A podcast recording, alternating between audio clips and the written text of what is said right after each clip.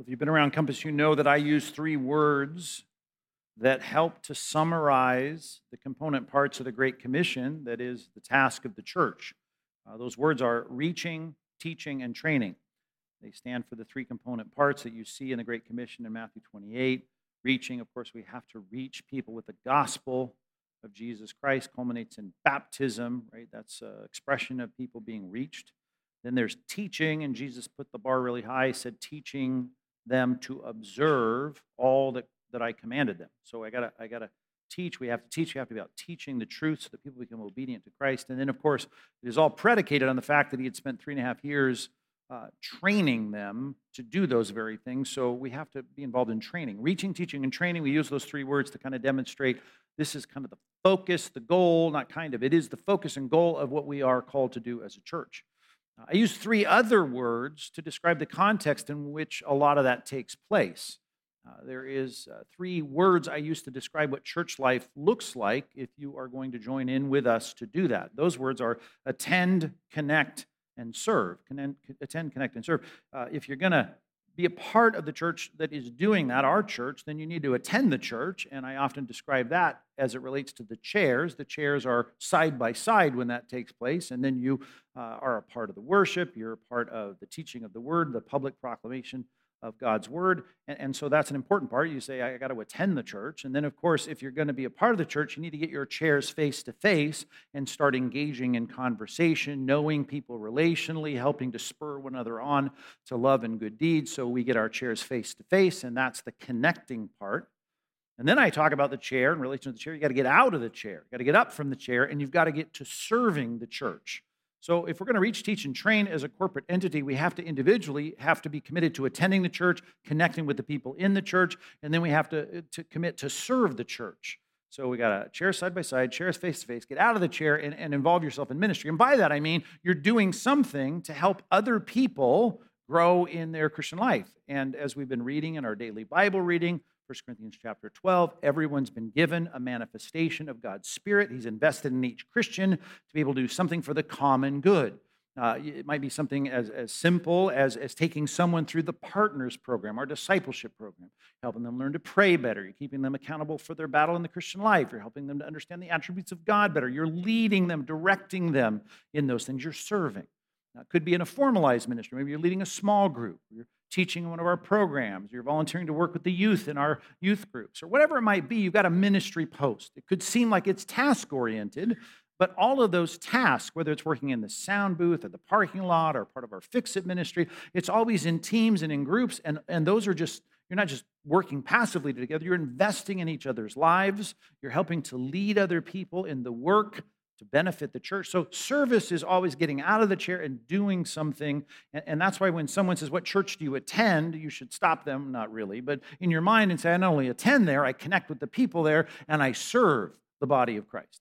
And so attend, connect, and serve, these are three important words. And the series that we've been working through on Sunday mornings has been the series that relates to that third word, which is serving, getting out of the chair and serving. I know that the passage, in Acts chapter 20, verses 17 through 38, this is Paul's address to the shepherds of the church. They've come from Ephesus to Miletus. He's instructing them there.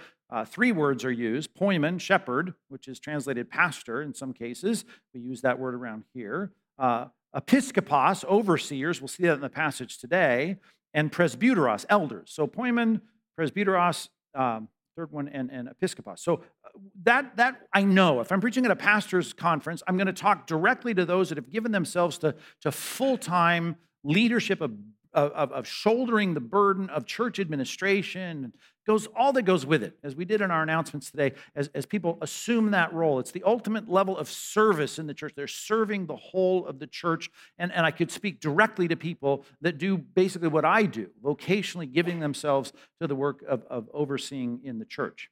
But this is a sermon series where we're trying to glean principles that Paul is directing to the pastoral level within the church that I want to take out of this series to say, well, these principles are transferable into your life when you get out of your chair and you involve yourself in some kind of service.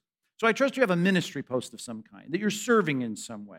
And it could be you're just getting started in the church. Maybe you're just helping someone through a trial in their life or a struggle in their life, but you're still seeing yourself as a tool or an agent to be useful in someone's life, to direct them back to biblical truth, to help them trust God in the midst of trials, to direct them and guide them. That's leading, right? It's not, maybe not be leading in some formalized sense with a title, but it's leading. So this series, we've called it Learning to Lead. And here are all the principles in Acts chapter 20, verses 17 through 38 that describe how we should be leading. So that's just kind of an overview of where we've been.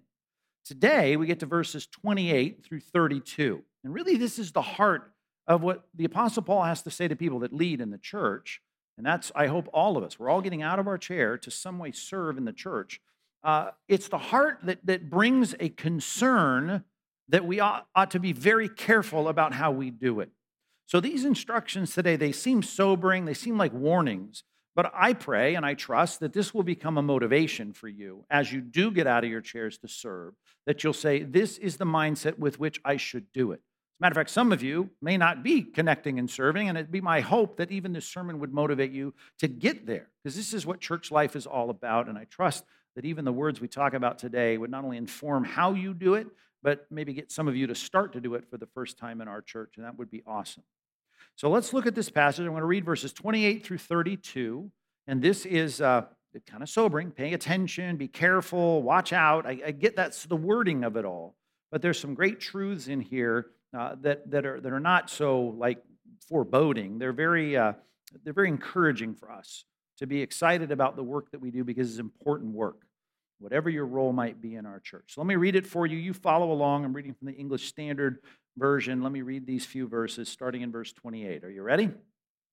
Verse 28, pay careful attention to yourselves. Now he's talking to people that are serving in the church, albeit in a pastoral role, but you're serving in the church, I hope. And I would say pay careful attention to yourselves as people that get up out of the chair to serve in some way, and to all the flock, particularly whatever aspect of the flock that you're influencing and serving and ministering to, in which the Holy Spirit has made you overseers. Now, you may not be an overseer of the entire scope of the church, but you have some oversight. Could be just in one brother or sister's life in the church, and you're trying to help oversee where they're at and moving them forward toward greater godliness or Christ-likeness. That's great.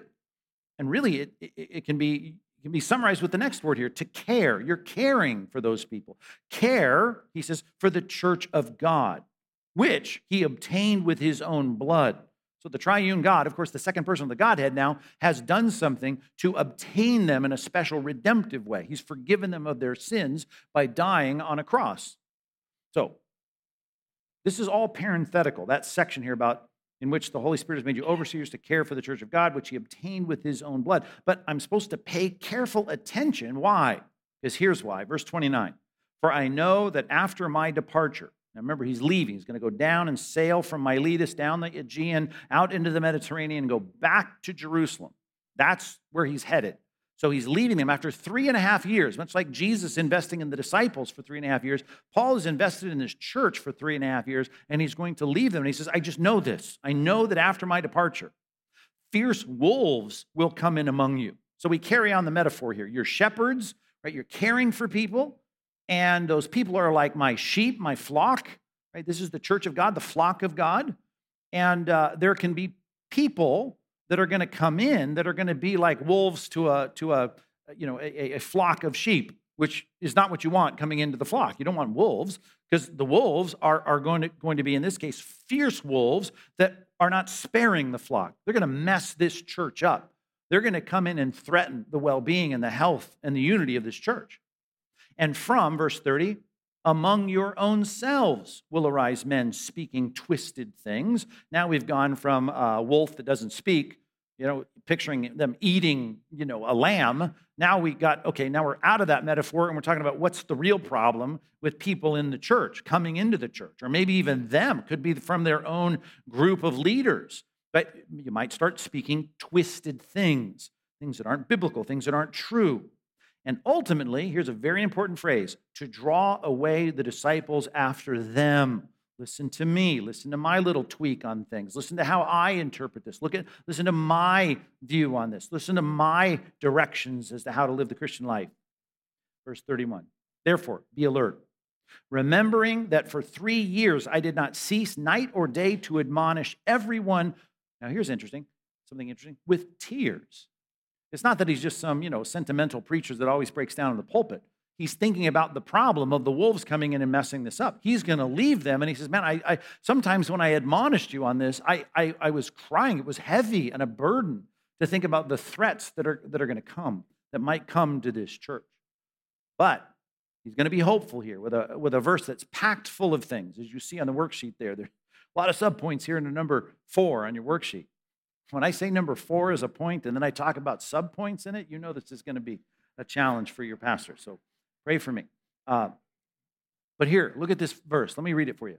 He says, and now I commend you to God and to the word of his grace, which is able to build you up and give you the inheritance, not just you, but among all those who are sanctified. That's rich. We'll deal with that when we get to the end, and we'll pray I won't be talking extraordinarily fast at that point, because we'll manage the whole thing if I don't waste a lot of time with sentences like these. But let's start with how he starts, which is basically a parenthetical statement. He gives the warning, hey, be careful, pay attention to yourselves and to the flock, been appointed by God to oversee. But he talks about this being the church of God obtained with his own blood. So there's a statement about the people that we serve. Now, these guys were the ultimate sacrificial servants of the church as pastors, as elders, as overseers. But everyone who takes on a role of ministry is ministering or serving a particular group, maybe a block of people within the church, maybe even one or two people within the church, but you're serving. You're out of your chair to serve now, to help. And what this does is it elevates the value of those people that you're serving. I make an announcement about serving in Awana. And you might think, well, I don't know, what am I doing Thursdays? Maybe I could be a part of that. And all I'm telling you is when anyone asks you to serve the people of God, the church of God, just remember this is the people of God that God has sent his son to shed his blood to make them his own in a redemptive way. He's forgiven them by having his son die and bleed on a Roman execution rack. So that just says, wow, wait a minute. This isn't like asking for help with your homeowners association, or seeing if you can serve in your community, or can you do some extra thing for your company picnic and set up or whatever. No, this is like the people of God, the church of God. And what that does is it emphasizes the first thing we've got to emphasize in our thinking when we think about getting out of the chair to serve. Number one, you have to consider God's value of Christians. God has a particular value on Christians. As Exodus chapter 19 said about the Old Testament Israelites, he says, these are my treasured possessions, these people. They're my people. They're my people that I see as a very special group of people. They're my treasured possession. And of the New Testament church, that's not an unfamiliar concept. As a matter of fact, let me have you turn to this one if you've written that down. 1 Peter chapter 2. Listen to the way he speaks of the church. It carries over this concept of the Israelites being this special group of people that God has set his special redemptive love on.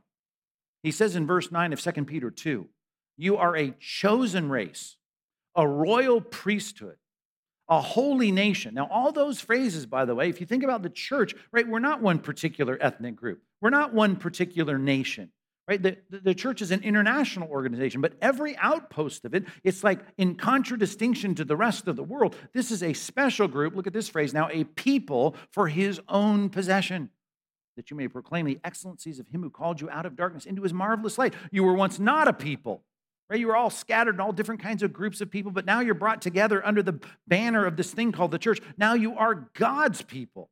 Once you had not received mercy, but now you have received mercy. How did that happen? With the death of Christ on the cross. The mercy of God looking at you without reference to your sin. You and I have sinned this week. God does not see that sin in a judicial way. It is out of the way because it's been atoned for by the death of Christ on a cross. And that is this group of people. And their kids are going to run around circles on Thursday nights, and they need someone with a whistle around their neck to help them do that. And I'm saying when you do that, you're serving the people of God. That's a big deal. This is the flock of God. You ought to care for the flock of God because this is God's flock. These are God's people. This is God's church. And God went so far as to show you how much he loved this particular group of people, as Jesus himself said, no greater love has anyone than this, that a man would lay down his life for his friends. Just think about that. How far did he go to prove that this particular group of people he loves so much that Christ died to forgive them? It's not like any other request you get for your time or your effort or your attention or your money. There's nothing else like this. These are God's people. As we said last week, this is an eternal investment in people that you will rub shoulders with for eternity. And if they need service, if they need you to get out of your chair and to serve them, it's like, okay, there should be no question that everybody in this church should have a ministry post, should be serving in some way because of the importance of the people. So Paul starts with this as he talks to servants in the church, these pastors in the church. He says, you got to remember who these people are. How precious is the church to God? It's so important that you ought to see yourself as nothing more as one who facilitates the people connecting with their shepherd. Right? John 10, he says, right, I am the good shepherd, Jesus says. My sheep, they hear my voice. Well, how do they hear his voice? Well, the under shepherds, they have to give the information. They have to direct the sheep to listen to Christ. They have to give him the truth and the word of Christ so that they might follow him. But every time you do something to help in that regard, the counsel you give, the advice you give, the direction you give, the things that you do to help them have an experience at church that is bettered, as it's put in 1 Corinthians 12, for the common good, verse 4, then I'm just saying that is something you're doing to the most special group of people you could ever do anything for. And that is where this becomes priority. And I can give an announcement about a Thursday night need that we might have. And you might think of all the other things you can do with your Thursday night. But I'm just telling you, right? There's nothing you could do that is more important in the world than for you to say, I'm going to do something for the chosen people of God who Jesus shed his blood for.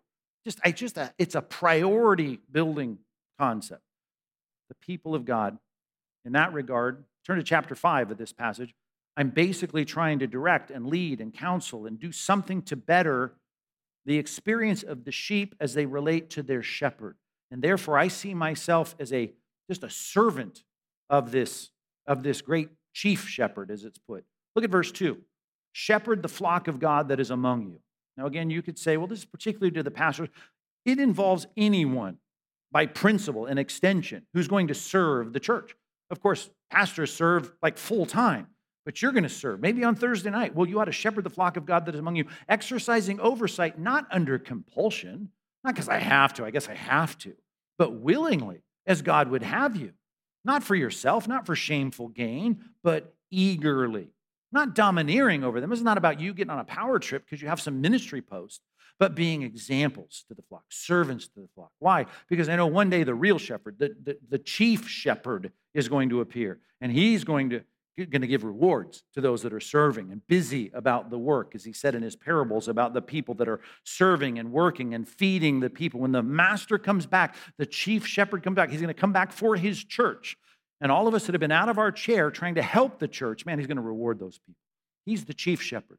Even pastors, they take the word pastor, which means shepherd. They're just under shepherds. The real deal is Christ. These are Christ people. All I'm trying to do is help them connect with Christ. Key concept. How important are they? Couldn't be more important. This is the flock of God, verse 2.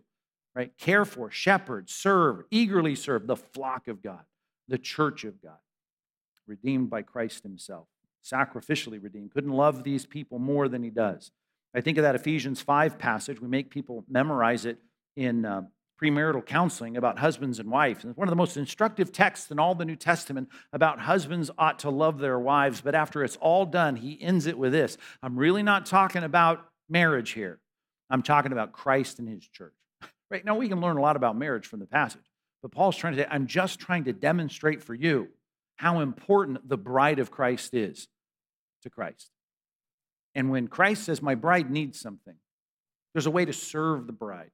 There's something you can do for the common good of this particular outpost of the bride of Christ, right? That's a call to service that should be elevated to the top of the priority list for us. Back to our passage, Acts chapter 20. Now look at verse 29. We're going to get to the heart of the matter. What's the problem? I got to pay special attention to myself and to the flock. Why? Well, because after my departure, Paul says, fierce wolves will come in among you, not sparing the flock. Now that's all part of the analogy. Somehow the church is going to be threatened by people that are going to come in that are labeled here as wolves. But what does that look like? Verse 30, and from among your own selves, there are going to be people that go to your church.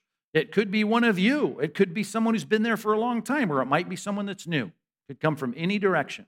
They're going to arise men speaking twisted things to draw away the disciples after them. So if I said, what is identified in this passage as the problem? You'd say, well, the problem is the twisted things. Twisted things, just like we see everywhere from beginning of the Bible to the end.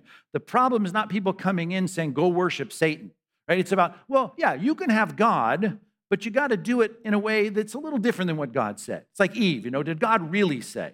It's like, well, the tempter is always going to tempt in a way that has enough truth in it to kind of get you inoculated to think it's okay, and then pull some things in that are twisted and not quite right.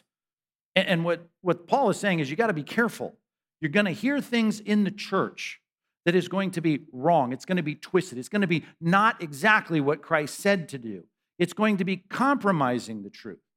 And here's the motive. It's going to come from people who are going to draw people, it says, bottom of verse 30, draw disciples right after them.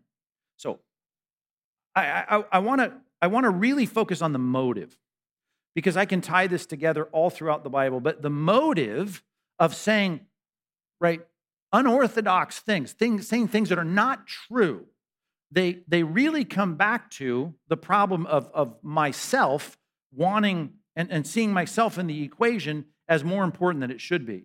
In other words, I want to tell you something that really is not biblical, and the reason I want to compromise the biblical truth, what God has wanted you to do, the reason I want to take the voice of the shepherd and change it is so that you'll like me. You'll think that I'm a good guy. You'll think that my teaching or my leadership is better than his leadership or what they're saying. And I'll prove this to you, but I just want to get back to what the core problem is. What are you guarding against? Well, you're guarding against twisted words. Well, that's true, but really the motive for that, the fountainhead of that, is people that are seeing ministry not the way they ought to see ministry, as it is all about the chief shepherd, but somehow their interests have gotten involved. So let's give it this title. It's a very familiar word, and let's jot it down and let me unpack it. Number 2, we need to guard against all forms of selfishness. All forms of selfishness. When I say, hey, we got to get out of our chairs and we need to serve, right? And we think, okay, I want to do that. Service, just by definition, is I'm trying to serve you with the clear agenda of the chief shepherd in my heart, in my mind, in my thinking. So all I'm doing is a go-between between God is I'm trying to explain, expound, help you apply whatever the shepherd says so the sheep can follow the shepherd, because that's all I want. At some point, I get out of line with that, and I start getting over here and saying, well, I'm going to say something that's a little twisted, and why don't you follow me over here? There might be other people saying what God wants you to do, but they seem so hardcore, and it's too hard, or it's too difficult, or you know what? They're going to struggle through this concept in giving you something, and it doesn't quite fit, it doesn't jive with you, it doesn't gel, it doesn't seem like it's really the kind and nice and loving, so follow what I say. And you know what? That is always going to be motivated by you liking me as a conduit of a truth that is not quite as hard or difficult or uncool or ancient or fuddy-duddy or restrictive or judgmental as telling you what the judge really says. Let me prove this to you. Go to Galatians chapter 1. We'll look at 2 passages in Galatians. But let's start with Paul here talking about, you remember this if you know the book, about the problem of the gospel being twisted and contorted. There are people that are talking about the gospel to the Galatian churches, which is, yeah, it's about Christ, it's about trusting him, it's about repentance, it's about all that. But really, if you want to be right with God, there are a few other things, and let me tell you what those are. And the few other things are, we got to keep the customs of our culture, which are things like circumcision.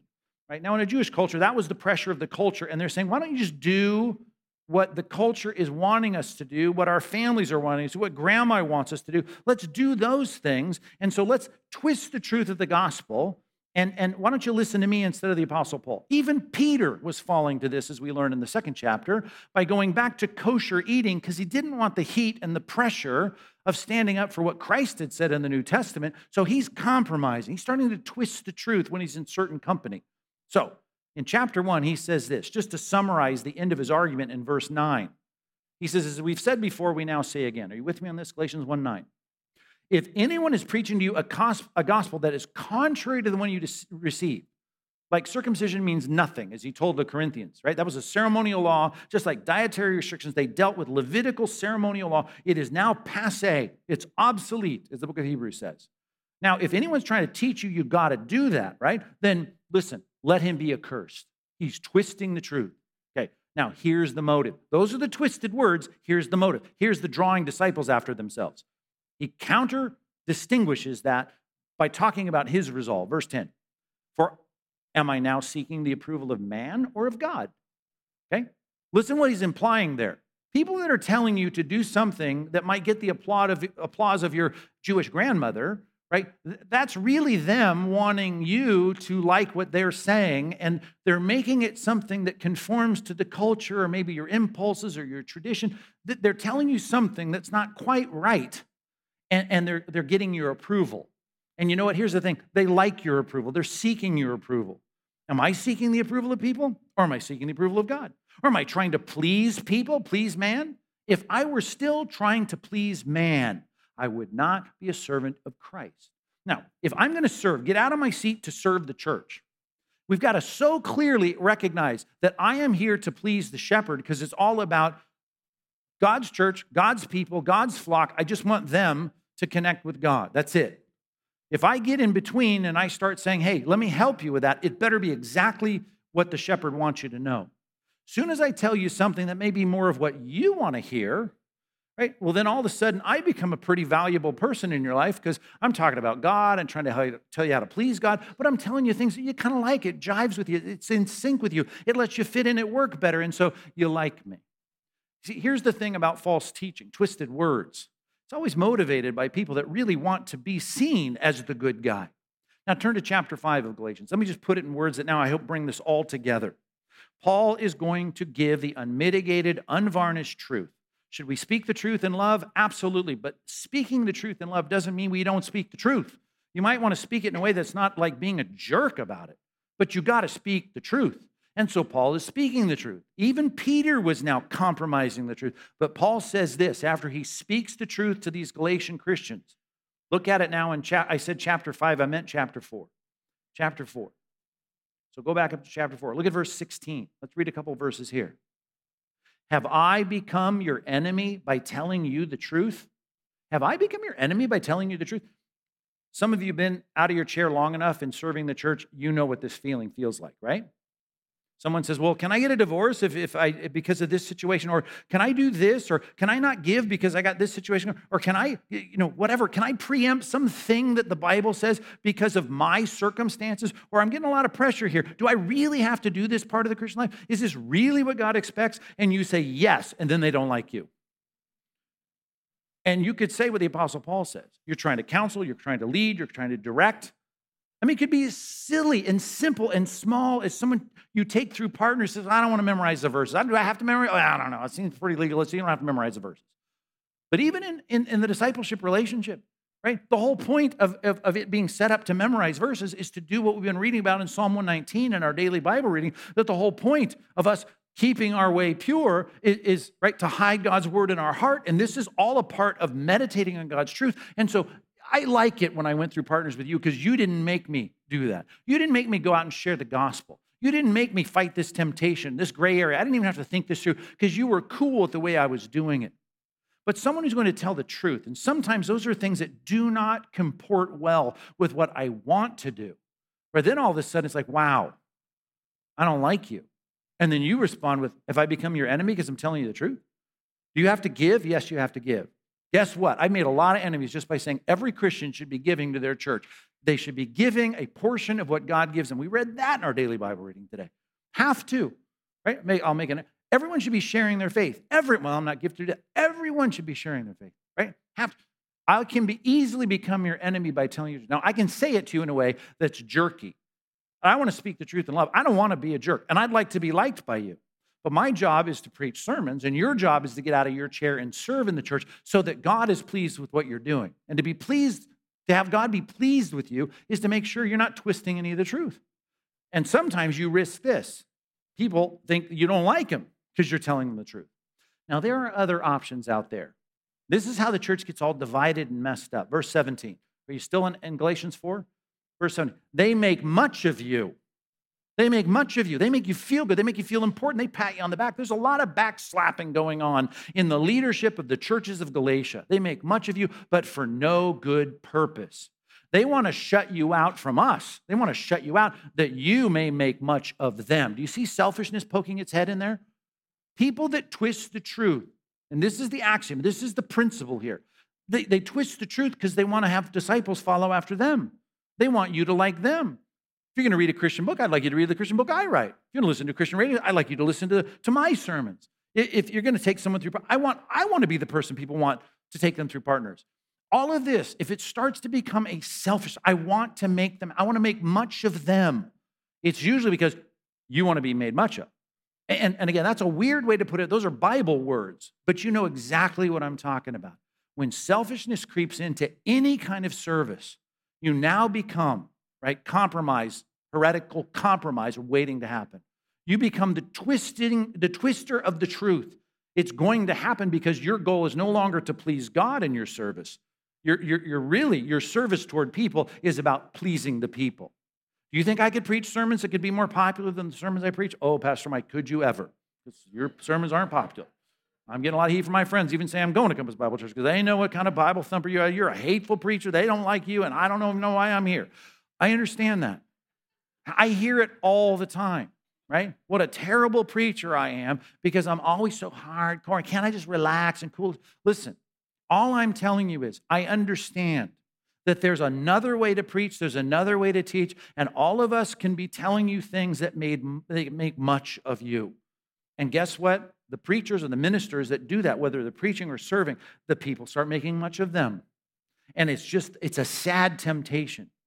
And Paul says, oh, it's always good, verse 18, to be made much of for a good purpose. There's no problem slapping someone's back. There's no problem encouraging people, but it better be for a good reason, a good purpose. And not only when I'm present with you, my little children, for whom I am again in anguish of childbirth until Christ is formed in you. That's my concern. I want you to be like Christ. I want you as a sheep to follow the shepherd. I want you and the shepherd to be close. And if the shepherd wants you to give, if the shepherd wants you to evangelize, if the shepherd wants you to pray, whatever the shepherd wants you to do, that's my goal in my counseling, in my encouragement, in my service, in my work. And does that please everyone? No, it makes a lot of enemies. But I want to speak the truth in love because the truth is what matters, the twisting of the truth. I just need to be careful. Selfishness is the thing that's going to tempt me to do that. Isaiah 30. Verses 9 through 11, if you're taking notes, at least jot it down. If you're not quick in turning there, don't turn there. But here's what he says. If you're quick to turn there, look at it. The problem is often, much like it is in 2 Timothy 4, verses 1 through 3, when Paul says, you know, there's a day coming when people just want to hear what they want to hear. They have itching ears and they want to surround themselves with teachers that will tell them what they want to hear. But as for you, and this is how it started, right? In the sight of God and of Christ Jesus and his coming kingdom, preach the word in season or out of season, whether it's going to make friends or whether it's going to make enemies. You preach the word. That's your job. In light of your coming evaluation, that's all that matters. You be a faithful minister. When you get out of your chair to help someone, help them connect with the Savior. And he is a holy God. He's a God that's got a righteous kingdom. And all of these things, it's what matters. We don't feed them what they want. Even though they have itching ears, they want to hear what they want to hear. Here's what Isaiah 30 says. It's not a new problem. Rebellious people, lying children, children unwilling to hear the instruction of the Lord. This is exactly what Paul said in 2 Corinthians 4. There are plenty of people that would much rather hear what they want to hear. And the problem is, right, if you go and you want to hear God's stuff, there are plenty of people that are going to dish it up. But they want God's stuff, but they don't want all of it. They want it twisted. Verse 10, they say to their seers, the seer is another word for prophet, right? Don't see. Tell me what the holy God of the universe thinks, but don't tell me all the things that the holy God of the universe says, right? And to the prophets, well, don't prophesy what's right. I don't want to hear that, but here's what I want. Speak to us smooth things. Are you reading that passage there? Smooth things. I'd like it to go down easy. Can you just back off? Can they be a little shorter? Can they be easier? Can they demand less of us? You know how many times I don't even want to get personal on this, but how many times do I just twice this week I heard, I leave your church because it's just too hard, it's too much to think about. I don't want to think on Sunday morning. I don't want all this work. And I'm just like, okay, right? If I thought there was a better way, right, I would give you that better way. But I'm trying to present truth. I only get you for an hour a week. I want to give you the truth. And sometimes it's got sharp edges. It's not smooth. And unfortunately, there's plenty of appetite among people that profess Christ to say, give us smooth things, prophesy illusions. Can you twist? Can you do it differently? Leave the way, turn aside from the path. Let us hear no more about the Holy One of Israel. We're tired with all this hard stuff. Verse 12, therefore, thus says the Holy One of Israel, because you've despised this word, ... Right? You have not really listened to what I said. All I want to be in ministering in the church, whether I'm counseling, encouraging, helping, comforting, directing, building, whatever it is, I've got to always remember selfishness is the enemy of faithful ministry, always. And I've got to root it out in my life. I could go on, but let's leave it at that for the sake of time. Back to our text now, Acts chapter 20, look at verse 31. This is an interesting twist on all this. He steps back and autobiographically, he says in verse 31, you got to be alert, therefore. Therefore, be alert. He started in verse 28. Pay attention. Got to watch yourself. Got to watch the people in your church. Got to watch the new people in your church. Be alert. Why? Well, because there's wolves that are going to come in and going to twist the truth because selfishness is driving it. And you got to remember this.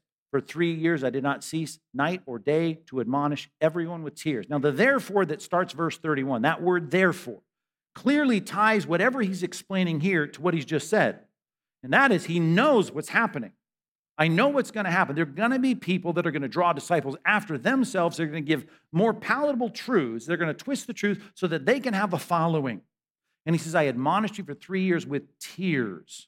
So I know what he's crying about, right? It's not because his illustrations are so moving, right? He's crying about the fact that he's envisioning the threats to their faithfulness to Christ.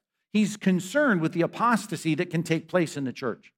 And so I just want to say it'd be a good way for us to be motivated to always get out of our chair to do ministry and say, I have to be faithful because I really have pondered, number three, the cost of apostasy. What happens if our church is filled with people speaking twisted things that aren't faithful to the Bible, aren't faithful to what God said?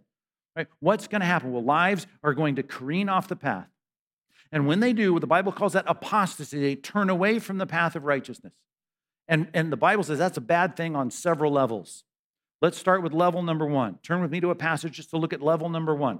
Go with me, if you would, to 2 Peter chapter 2. 2 Peter chapter 2. The problem is, apostasy is when people have a good, moralizing, quote-unquote, sanctifying experience with being a part of a Bible-teaching church. And then they start to careen off the path, and I hate to say it, but often it happens with one person giving them one bit of advice that just is a lot more palatable than what they're hearing in the rest of the church. They like that a lot, and it starts to say, I can tailor Christianity to be more comfortable for me, that fits my expectations. And then they start this path, careening off the path. That's called apostasy. And what I'm going to contend here, in a passage like this, it speaks of this reality as people have experienced benefits from being a part of the community of Christians. And I've been doing this in South Orange County now for 35 years, been preaching week after week after week after week. I've seen plenty of people bring their neighbor, their friend, their family member. They come to church and their vices and their alcoholism or their drug addictions or whatever, they start to clean up their lives because the culture and accountability and the teaching and everything starts to really affect the externals of their life. They have a kind of, quote-unquote, conversion experience from the outside, right? They change their behavior. They start parenting their kids different. They start living a more disciplined life. They do a lot of things that the Bible says Christians should do out of a converted heart, but they don't have a converted heart. And they eventually start getting the selfish teaching of some counsel, small group leadership, someone takes them through partners or whatever, but they start to get that sense that you can have your cake and eat it too in Christianity. And eventually they careen off the path.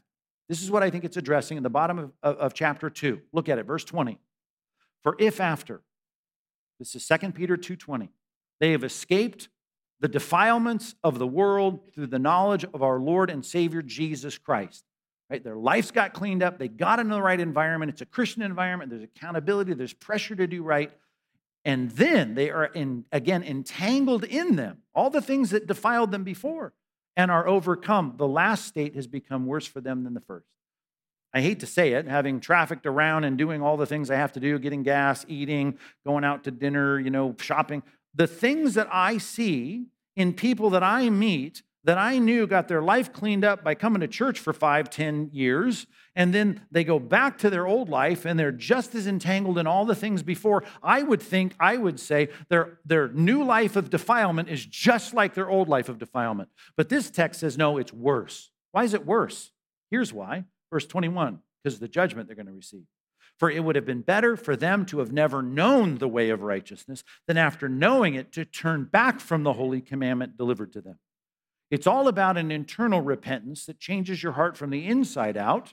They conform to the pattern and the morality of the church. They got their lives cleaned up, and it benefited them, but much like the book of Hebrews continually says, they sat there as a part of the community, benefiting from all the community benefits, and then they went back to their old ways. And the sad thing is, someone getting out of their chair to do ministry with a selfish concern to give people what they want to hear often is the off-ramp to start going back to the path where they were before, never converted, and the last state is worse than the first state, because now that they sit there in the same decrepit, debauched lifestyle they had before, they have this 10-year span or this 5-year span where they knew and heard sermon after sermon. They went through things in our church programs. They read Christian books. They know all about what Christ has done for them, but in the end, they reject it, and they've rejected all the morality that goes with it, and the judgment that's going to come is horrific. And he illustrates it with this gross proverb. He says in verse 22, the true proverb says, what it says has happened to them. The dog returns to its own vomit, and the sow, after washing herself, returns to wallowing in the mire. And the sad thing is, you knew what it was to get all that junk out, and now you're diving back into it. You knew what it was to be cleaned in your life, and now you're back to it, because your heart is the same. You're still, pardon the analogy, you're still a dog, you're still a pig, you still haven't had your heart regenerate. And unfortunately, that happens all the time. There are people in the church today that sit through sermon after sermon, improve their life through all the programming of our church, but they never have a right heart with God, and they end up apostatizing. How bad is that? It's bad for them. It's bad for them because they get judgment for every sermon they've ever heard. They're held accountable for all that.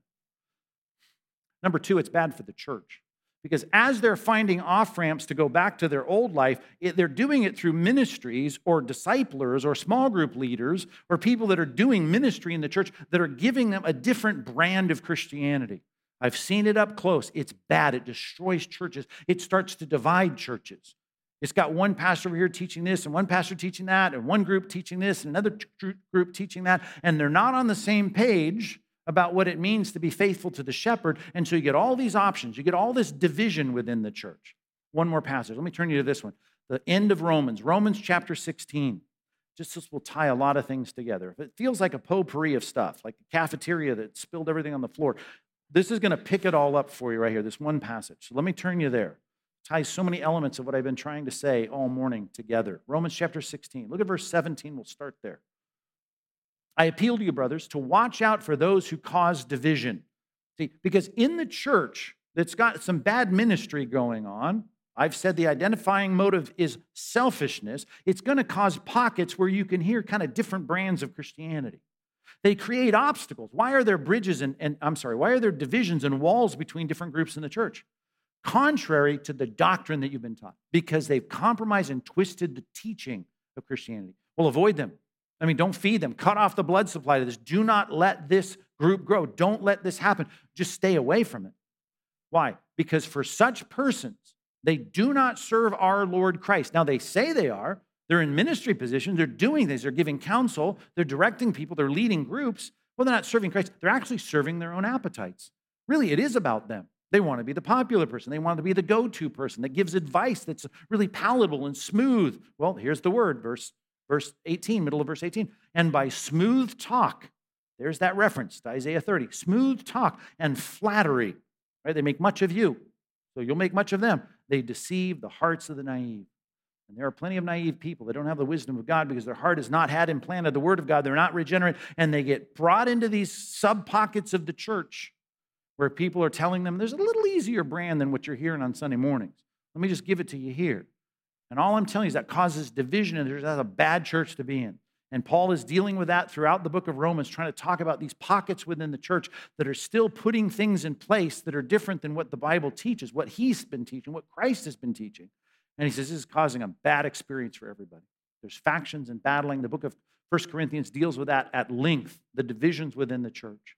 So it's bad for the person that apostatizes. It's bad for the church, because you go to the church, you realize this church is not on the same page. Thirdly, it's bad for our testimony. I want you to think about how many people that give smooth talk. Now, this is an extreme example in Christianity at large.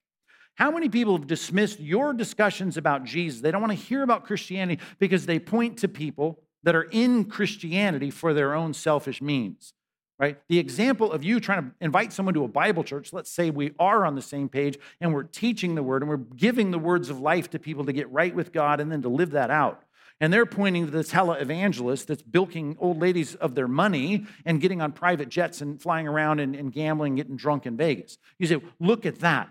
That blasphemy that comes upon the church, which means they take and think less of what we're doing than they should. They take sacred things and think they're ridiculous. They point to the hypocrisy of selfish teachers, selfish ministers.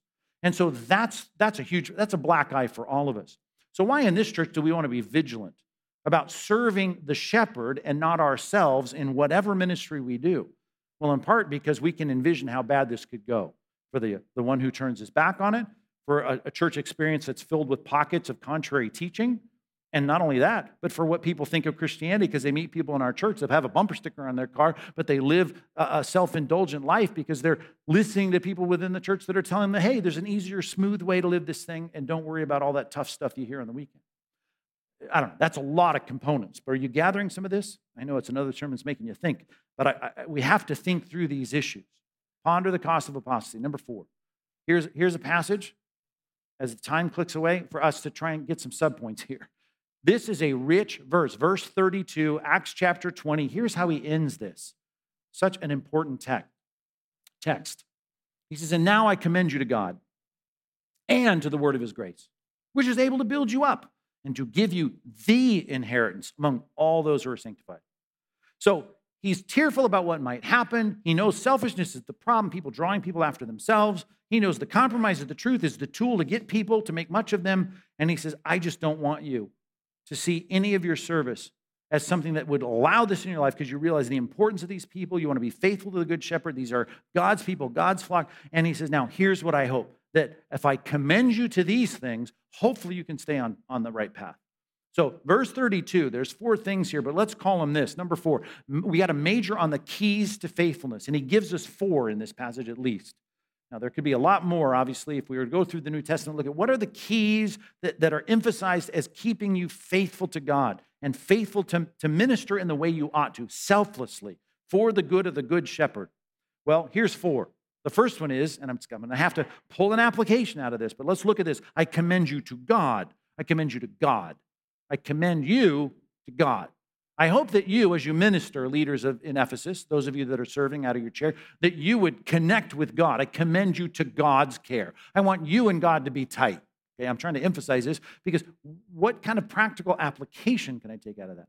To use the words of Christ, I want you to think of the analogy. He says, my father, he's the farmer. He's the vine dresser. I'm the vine. You're the branch. And here's the verb that he uses, abide in me.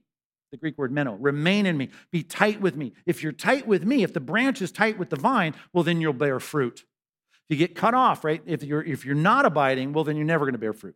So you got to abide. If I ask, how does Christ, by way of example, abide with his Father? Well, he's always taking time out to be with his Father. Well, how can he be with his Father? His Father's in heaven. He's on earth.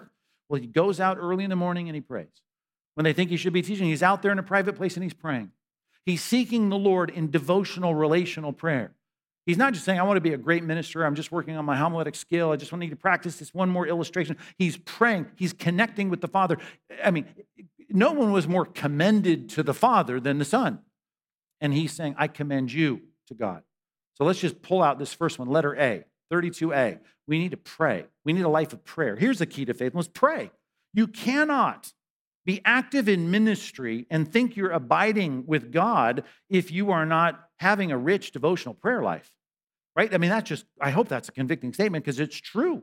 There's a lot of people doing a lot of stuff in the church. They have ministry posts, but they're not praying. Well, you know what you end up with? Where Ephesus ended up being, and that is by 4 decades later, when Jesus uses John on the island of Patmos to give a report card to Ephesus, he starts with Ephesus in Revelation 2, and he says, here's the problem. You got a lot of good things going for you. Your doctrine, you're busy about the work of church, but here's the problem. I have this against you. You have left your first what? Love. You left your first love. I would venture to say, right, and I know this is one step removed from I commend you to God, but I would venture to say one of the main staples of the Christian life that would have kept you from leaving your first love is a vibrant prayer life. Would you agree with that? I mean, we've got to be praying. If your prayer life is lacking, I don't care how much ministry you're doing, right? I doubt you're connecting heart to heart with God. You've got to connect with God. And that's going to happen with your prayer life. Your prayer life is a good thermometer as to whether or not you're doing well in abiding in love with God. The branch has got to abide with the vine. So you've got to be connected. And I'm saying prayer is one of the main expressions of that. Number two, and I commend you to the word of his grace. Do you see that in verse 32? The word of his grace. Anytime you get that word, word, put in a sentence, you start to think about the propositional teaching of what God has said. Now, thankfully, we have the 27 books of the New Testament, the foundation of the apostles and prophets and their work codified, and you got 27 books in your leather-bound Bible, and here we have that word of grace. Now, you had it depicted in the 39 books of the Old Testament as we foresee it, but now we have it. So you got all 66 books. And I can say today, 2,000 years after this, I could have said it within a few decades after this, here is the codified propositional. You can read it in the language of your own mind. Here's the word of grace, what God says about himself and how you rightly relate to him by the grace of God. It's the Bible. Okay, now this sounds like an old geezer sermon, but the old geezers were right. You need prayer, letter A. Number two, you need Bible study. You better be studying the word. You better be meditating on it day and night. You better be going to know what is right by reading the book, not just by figuring out whether that smooth sermon sound like a good one to me or not. Doesn't matter what your gut says. What matters is what the Bible says. Prayer and Bible study, two of the main staples that'll keep you on the path. The word of grace. So much endurance, so much perseverance comes from your involvement in the scriptures, right? If I'm supposed to help people hear the voice of the shepherd, I better get the word of God, the words of the shepherd, and I'm utilizing the Bible in my own life, so I'm sure to reflect the biblical truth. Prayer to God, Bible study, biblical input. How about the third part of this passage, which is able to build you up, right? There's the strength part, to give you the inheritance among all those who are sanctified, the inheritance. I don't want to repeat last week's sermon because we don't have time for it, although I'd be willing. It's all about the then and there. It's about me storing up for myself treasure in heaven. It's about me keeping my mind set on things above, to quote Colossians chapter 3, verses 1 through 4. I want to have my mind set on those things. I want to wait for the blessed appearing of our great God and Savior, Jesus Christ. I want to see the faith of my Christian life be made sight. I want Christ to return. I want the kingdom to come. I want the future. I want the inheritance. The inheritance is coming. We don't have the inheritance yet. We're just qualified for the inheritance, but we're going to get the inheritance. It's then and there. Number three, let's put it this way, letter C, we need an eternal perspective. I cannot tell you how connected it is to have an unselfish ministry mindset if you have an eternal perspective. Prayer, Bible study, and eternal perspective will keep you from twisting the truth, because truth twisters are always thinking about the here and now. I mean, just think about I use the prosperity preachers, the televangelists as an example. No one could be more focused on the here and now than those guys.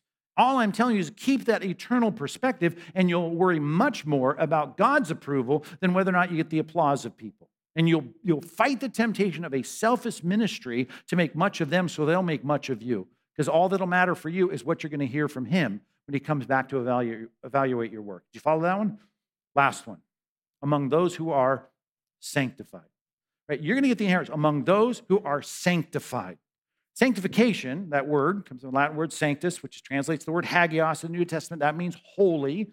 Holiness, and this really is the word if you're looking at your Greek New Testament, the word holy, right? Among all those who have been holied. What does that mean? Sanctified. They're in a process of continually reflecting on the outside of the life, what they have in the inside of their life, which is a new heart. The problem is you're wrapped in this thing called the flesh, and there's always, as Peter said, this battle of the desires and passions of your heart against your core desires. That's a battle. Paul got to the end of his life, he said, I fought the good fight, because it's a fight. Again, I don't think there's anyone that's going to be tempted in a selfish ministry to twist the truth if they know, I know the Christian life's going to be hard and it's a battle and it's a fight. They're going to call people to suffer hardship with me as a good soldier. Not, well, this advice, this counsel, this ministry, it's going to be easier for you and make your life a little easier. We just know the Christian life's not going to be easy. So the fourth thing that's going to help you, right, that key to faithfulness, number four, is battling temptation. Is all about saying, I know the Christian life is a battle. I'm expecting a battle between here and the time I can say on my deathbed, I fought, past tense, the good fight. Because I'm going to fight it between now and then. That's what sanctification is all about. The sanctification is the process. Of course, there is a positional sanctification. My justification is a way to speak of my positional sanctification. I am made holy as a child of God in a judicial sense, but now my life has to reflect that, and that's the battle of sanctification, ongoing progressive sanctification. And all I'm telling you, if you see that as the mindset, as the weather forecast of your Christian life between now and the time you die, you keep that in mind with prayer and Bible study and eternal perspective and fighting the good fight of faith. You keep those on the forefront, you'll care less about whether or not your churches grow or your ministry grows. What you'll care about is being faithful to the Lord and hearing from him, well done, good and faithful servant. Now, Elijah was a prophet of God, powerful prophet of God, and he served the people of God and he was a servant of God. And he served the people of God with a real view on getting the approval of God. And we can applaud him as a great and powerful man of God. But I tell you, in 1 Kings chapter 19, he was failing. And the reason he was failing wasn't because he'd never gotten out of his chair to serve God. He had gotten out of his chair to serve God. But sadly, he got so beat up and so bruised and so persecuted for doing that, he said, I'm done. And it's kind of telling in light of our little analogy about getting out of the chair, the way that 1 Kings chapter 19 puts it. It says, he went a day's journey into the wilderness, here it comes, and he sat down. He sat down under a broom tree, which, by the way, look it up. A broom tree is a nice tightly knit set of branches. It creates a nice little canopy of shade. So he finds a shady spot and he sits down. And he's done. Jezebel chasing him down. The bad guys from Jezebel and Ahab's administration coming after him. He's in the desert. And God shows up and he says this. These are biting words. What are you doing here, Elijah? Now, the omniscient God knows the answers to all that, but he says, what are you doing? I'm sitting down under a broom tree. What do you think I'm doing? No, what are you doing? You're sitting down. You're right, you're sitting down when I've told you to get out of your chair and get to work. You're sitting down. And so Elijah's got an answer. And he goes and argues with God about the fact I'm the only one and everybody's after me and I'm dying and there's nobody else and it's terrible and Baal's winning and I'm losing and I'm just tired. It'd be better if I'm dead. And he says it again a second time. What are you doing here, Elijah? Implication clear. You shouldn't be here. You shouldn't be sitting down. You should get back to work. Old Scottish preacher put it well when he was preaching on this text, and he added some color and commentary to the words of God. And let me read it for you as he preached this sermon so many years ago. He says, what are you doing here, Elijah? The sword of persecution has been unsheathed, right? Jezebel's out to get you. I get it. But my bleeding flock, right? My bleeding flock has been left by you to the ravaging wolves. Get up. And then he calls him this, right? You lazy shepherd, right? What are you doing? I know you're beat up. I know you're tired, but, and he calls him cowardly. I mean, I won't even quote the rest of the sermon. Cowardly shepherd. The flock has been left by you because you're tired of being out of the chair. You want to sit down in the shade. I know this sermon, I'm hoping to motivate people that are new to the church that don't have a ministry post. I'm hoping to encourage people that have a ministry post. If you don't have a ministry post, I want you to have one. But there are people sitting here today, I know for sure, that have had the ministry post. They've done it for years. They're tired. They got scars. They want to coast. Maybe they're coming to this church because they got beat up at the last church, and I just want to just sit down in the shade. I'm fine with chairs face to face. I'm fine with chairs side by side. I just don't want to get out of the chair and do anything. Let me encourage you. It is worth it because the sword of persecution has been unsheathed. And it's time for us to recognize that every servant needs to be ready to serve, right? All hands on deck. What the church needs in our day of persecution, as the walls of culture continue to close in on us, is for everyone to grab their ministry post and unselfishly represent God with untwisted words, straightforward, upright words that aren't trying to be smooth to get the applause of people. We want to be faithful to the Lord. We need servants. I hope you'll be a servant. Why don't you get out of your chair right now? Let's stand up, and I'll dismiss you with a word of prayer. Pray with me. God, we need this sermon. I know we need it because there's a day of frustration and fatigue that all of us seem to have after serving, and we need reminders as to why this is important. Some people in this room, I'm sure, like me, have been tempted, maybe just because we feel like we're making too many enemies by telling the truth, to try to soften the truth, maybe to compromise somehow, just to change things up and slow things down and smooth things over. Just help us, God, to be faithful to you. Let us always speak the truth in love, but we want to speak the truth. We want to represent you well, whatever our service is, whatever our task is. And for those that don't have a task, maybe they're not even in chairs face-to-face yet, I pray that they would get not only in chairs face-to-face, but even today they might consider how they might serve. I pray that by the time anyone goes to that Awana table, they'll say, hey, man, we're overwhelmed with workers. We got people from the first two services.